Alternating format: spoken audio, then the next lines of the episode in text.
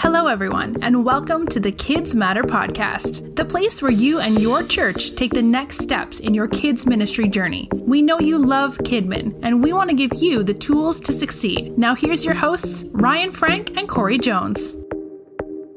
Welcome to the Kids Matter Podcast, episode one thirty-six, and I am here with Andrea to talk about play in the classroom. Welcome. Hi, thanks for having me. So before we kick off, will you just give us a little a little bit about you and why play is just such a such a big thing on your heart? Right. So I had been a preschool teacher for about fifteen years. Um, before being in uh, children's ministry, I was at a play-based preschool. And, um, and so then I was there for ten years, and then I've been in children's ministry for five. So it was a big transition, though, because like from play-based, where the children are the curriculum, to coming into children's ministry where you have a set curriculum, it was tricky. I'm like, well, how can I add play? Because it's so important for like, their development. And um, so it took me a, probably a good year or so just to kind of find like the magic in it. Um, but play is so important. And there's so much research and information out there. Um, Like just play gets their hands ready. Like Play-Doh, it's just not Play-Doh. It gets their hands strong enough to write, and um, playing and like climbing and skipping and running gets their bodies like strong enough, even just to sit to write and to regulate themselves. And that, when we are learning about Jesus, I think it is so important to keep that in mind of how they learn. And um, I think it'd be a lot more effective. Yeah. So what age group are we going to mainly talk about today? Are we mainly like preschool, or are we talking about everybody needs to play? I mean, everybody needs to play, but um, today I'll probably mostly talk about preschool. Yeah. So I'll, I'll share a quick, um, this Sunday I had the grownups. Uh, I did the full like post V B S, and I think play, it's crucial for littles. Like you have to teach through play, but I love doing it for bigs too. And I did a game to kick off our service, and I had like the eighty year olds at my church having a lightsaber battle, and they absolutely did it. Play is, it makes it fun. Yeah. And I always say that learning about Jesus should be fun. So let's be. let's dive in and let's talk about specifically focusing on our preschoolers this year or this today, this podcast. Um, what are some ways that we can do play? So maybe kick off with the classroom. How can we use our classroom to our advantage? Because they walk in, they got the classroom. Now what? Right. So I set up our classroom. I always keep the kids in mind, like what are their interests? And so I kind of develop our curriculum around what their interests are, because if they're interested in it, then they're going to want to learn about it. Um, so I try to minimize our transition times, because I feel like that kind of causes some frustrations and some behaviors. Um, so when they come into our classroom, we do meet and go do some worship together. And then we come back, and we might just have like a short little five minute, like little lesson of kind of going along, like what's set up in the classroom. But I set up the classroom with the lesson in mind. So wherever the children are in the classroom, they're learning the lesson. So we have like sensory tables out, we have light tables, we ha- always have like a hands-on activity. Um, but we really don't have any transitions. Even our snack time is built into our class time. So if they're hungry, they we have like a little snack area over here. and um, they just grab it when they're hungry, and they will sit. And our teachers are so great about meeting the children where they are, even in their walk with Jesus. Like, Um, they'll have a conversation with a group of them at the sensory table about the lesson, like read the Bible verses or a book. And um, so really our classroom is just set up with the lesson everywhere. And we have like books everywhere and puzzles that go along with the lessons. Um, so, and they kind of move at their own pace. It's not timed. Um, I think just trusting them, like what they want to learn about that day, and giving them the space and time to do it is important. So do you have like a leader at each station? Like this is the, your job volunteer today is to be at the sensory bin station. No, we have two teachers per classroom. So they just kind of work the room. Like they, if they see, I don't know, five kids at the sensory table, they'll go over there and talk about the lesson or what's in the sensory bin, and just create conversation, get that connection going. And connection equals cooperation. So, um, or if someone's like eating by themselves at the snack table, they'll go over there and like talk to them. And, but I mean, they're really great about um, knowing what to say and even going off curriculum. Like I tell them, I'm like, it's just a tool. It's a guideline. So if the kids want to talk about something else, you can go rogue. Like it's fine.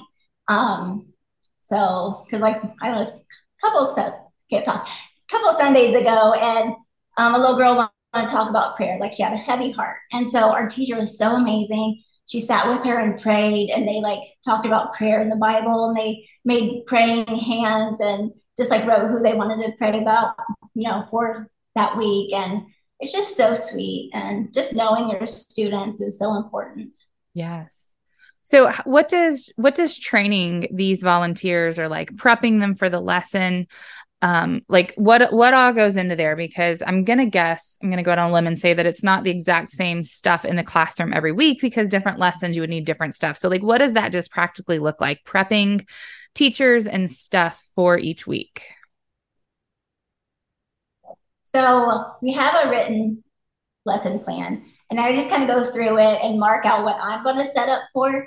And I mean, everyone has different teaching styles. It's the same kind of Um, routine around the classroom.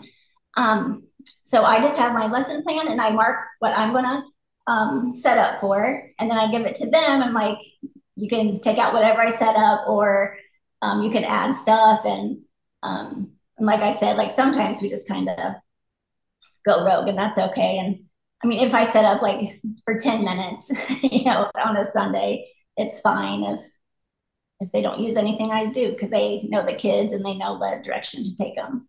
Yeah. Yeah. So what made you start doing your room this way and, and doing, moving to this like play-based model? Right. So when I was a preschool teacher for ten years, it was all play-based. So we just followed the children's lead. So we didn't have a written curriculum, and every day was something different. Um, so I wanted to bring that kind of style into the children's ministry. So, um, yeah, so I just kind of think, I just thought about like, what transitions do we have? So we had like, when I took this position, we had music, we had a coloring time, we had um, a circle time, um, we had a snack time. And so I was just thinking about my, my previous classroom, like how we, we did all of that, and we just added it into the classroom. Um, so we don't really have a circle time. We have a, like a five minute lesson time. And then um, they just kind of break off into their stations. What have been like the benefits that, that you've seen? Yeah. Yeah. But like, what, what are some of the benefits that you've seen in the child by making this switch?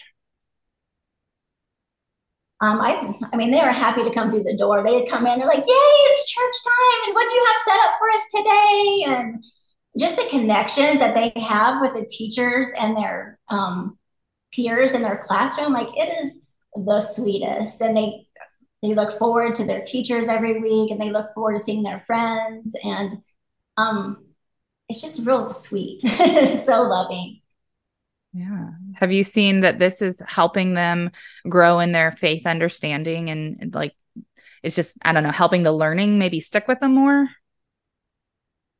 I think so, because I mean, we always have like open-ended materials in the classroom, and they will come and just like do lessons from three weeks ago. And like, I had a pack of Band-Aids out from a lesson of Jesus Heals. And this little girl, I just saw her like working over in the corner, and she was, I'm like, oh, what are you making? And she's like, just wait. And then she like brought it over to me, and she's like, look, it's our church because Jesus heals. And, you know, it was just so, and it was like a lesson from a while ago, but she remembered it and she wanted to play it out. And she was like telling everybody else about her church and like what we do at church. And um, it just creates great conversations. That's sweet. And it makes them excited and yeah. excited about learning. So do they, during like the lesson time, are they like, all right, let's get this along so I can go play? Or do they, do they crave the lesson time? Because then they are going to make those connections with all the fun. Right. So they usually sit and they'll listen, and we make it fun. Like we usually do like some kind of a um, activity or, you know, um, something that'll get their attention, but usually they sit and listen. I mean, they're preschoolers, are going to be like wiggly and stuff, which is fine. Like, Um, and I don't mind if they bring a toy over and, you know, they just sit and they'll listen. And, and then they are excited to know, like, oh, what are we doing today? And, um, and it's pretty sweet, especially like when they come in, like, oh, and they see something new in the sensory table or a new activity out. Because usually whatever activity we do at the circle time, circle time, um, I just have it out as a tabletop activity and they can explore it and reenact it and do whatever they wish to do with it. That's fun. So is this a specific curriculum that either you found or maybe you've developed that goes to the play? So when I first started, I wrote my own, like for the first year. And then I kind of got getting some more like um, stuff going along with my work. So I couldn't keep writing it. Um, so I usually buy curriculum, but I do mark it up quite a bit and like change it a lot. Um, but I love it. Like I love, I love creating it. I'm like, oh, what can I change? Or what would the kids like to do? And, um, So yeah, that's so, what I've been doing the last few years. Regardless of what we're using, that it could be, we could add some play into it. So could oh. you give us some ideas? Um, play is important. I think if you, if you're, if you're watching, listening to this, uh, you guys know you get it because they're kids and kids like to learn through fun. Cause if it's boring, they don't want to come. So yeah. how could whatever, whatever we're using, how could we start adding some more play into the classroom? Right. Um, I would say, um, like, for instance, we did Armor of God um, two summers ago, and every week was something different. So we, like, read the scripture, and then we, the first week we did body drawing. So everyone laid on the ground, we traced their bodies, and we hung them on the wall. And let me tell you, like, coming in here, like, in the evening and, like, seeing all these bodies on the wall, like, it scared me every time. Like, I'm like, I even know that they're there. Anyway, I'm a little jumpy. But um, so, but each week we added a, a different piece, like the shield. And so we did an activity with the shield and um, the sword. I got um, swords from Dollar Tree and put a paintbrush at the end. And we made, we got big paper and they just painted with their swords um, on the wall. Um, so I think everything could be added. And um, like you could just like add sand, like act out the story in sand or Um, colored rice, like, I don't know if you can see, but I have, like, colored rice all on my floor from Sunday still. It never but, comes um, up. You're going to find it until you die. Yeah, I know. It's like litter, but, um, but not as bad. Yeah. So I'm always, a, oh, I would always love to help. Like, I love, like, just looking at lesson plans and seeing where I can add the play. Like, I love doing that. So I wouldn't mind offering that service too, if anybody would be interested too. Um, some people might not know what sensory bins are when you're talking about sensory bin, maybe if they're not as familiar with like preschool. So could you just kind of give us some of the sensory bins, how to make them work? Um, maybe what things you avoid in sensory bins? Cause I guess I'm betting you have at least one that you avoid now. The only thing I avoid, I don't do glitter at all, but, um, I think if it's in their space, it's, it's for them to move, to touch, to do whatever they want with it. So I don't mind. It took me a long time to get to the place where I don't mind if it's on the floor, if it travels to the kitchen or whatever. But, um, I mean, we use, I mean, we use like lots of stuff. We, um, we have a little table and right now we have rice in it, but we've done like pasta, um, beans. Um, what else do we do? Um, like flowers, like dried flowers. And uh, um, fall time, we collect um, leaves off of the ground and um, with the little paper punches.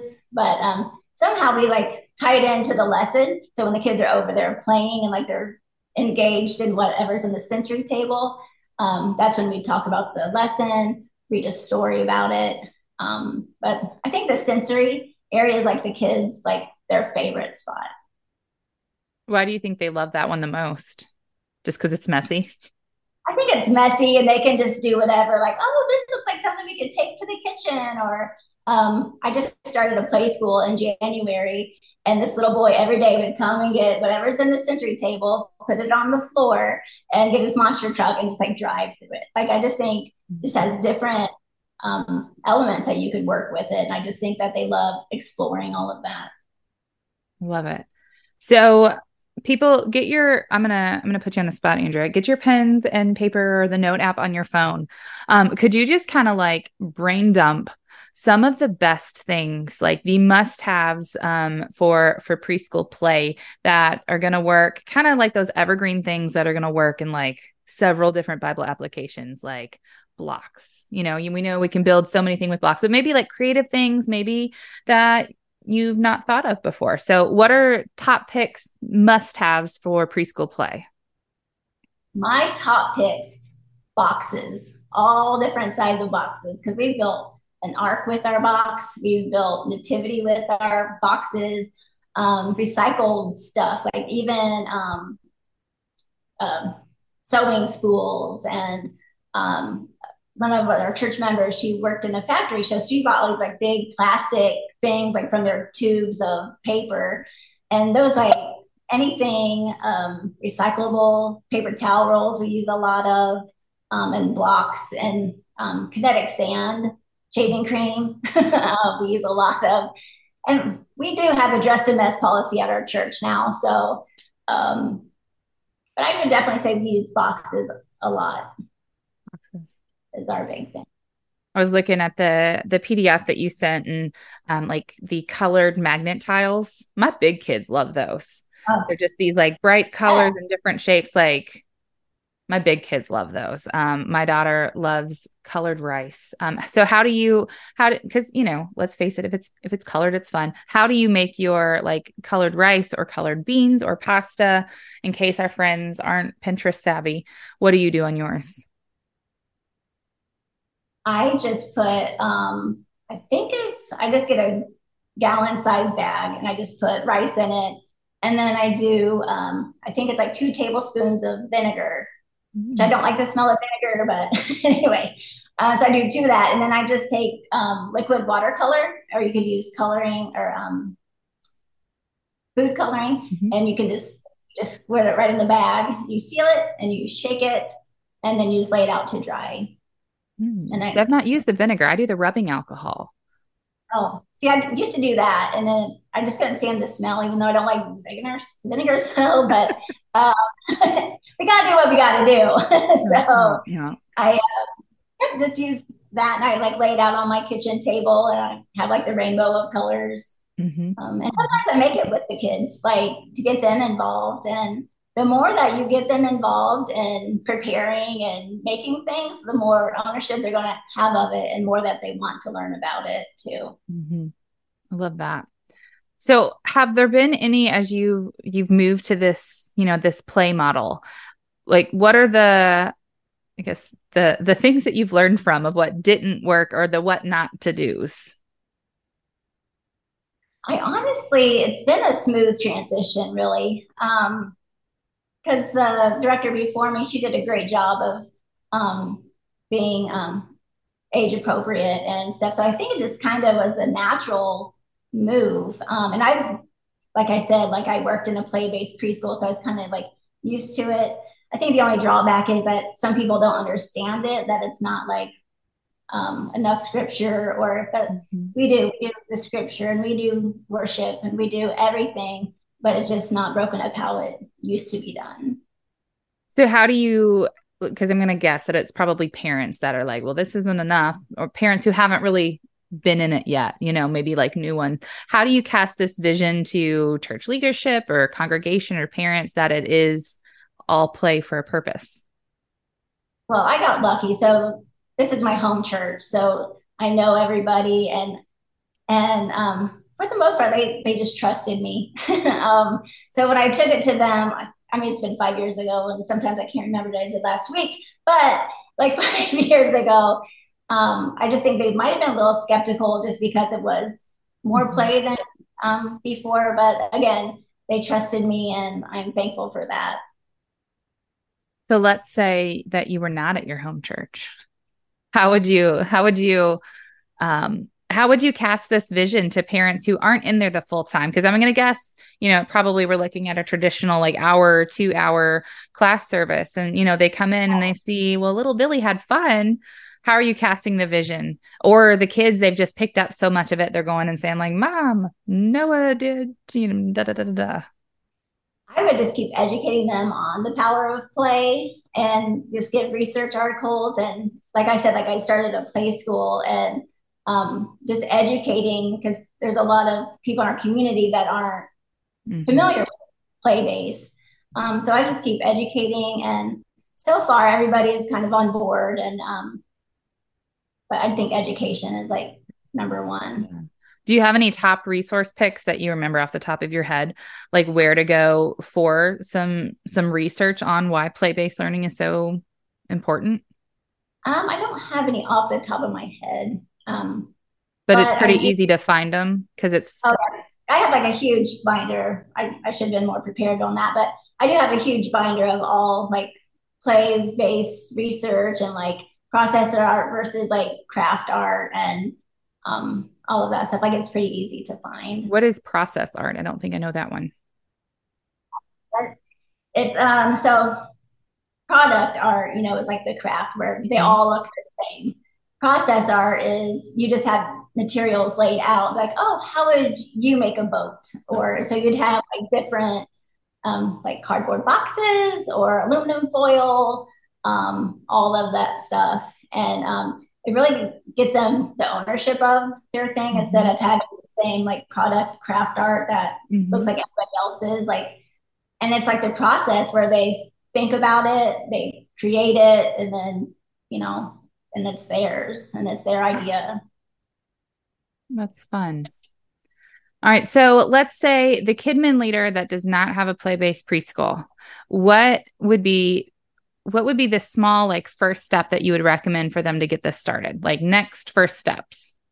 Yeah. I would say start small, like add in kinetic sand. See where your lesson plan, you could add a, a kinetic sand or some kind of a sensory thing, or instead of like having the product or the yeah product art, like the craft, think of other ways you could be like, okay, how can we make a sheet today? You know, instead of having the cutouts and mm-hmm. where it's more teacher intensive to get everything cut out so the kids can glue them in the same spot as everybody else. Instead of have like um, um, coffee filters and cotton balls or like white circles or just white paper and scissors, and um, just be like, how would you make a sheet?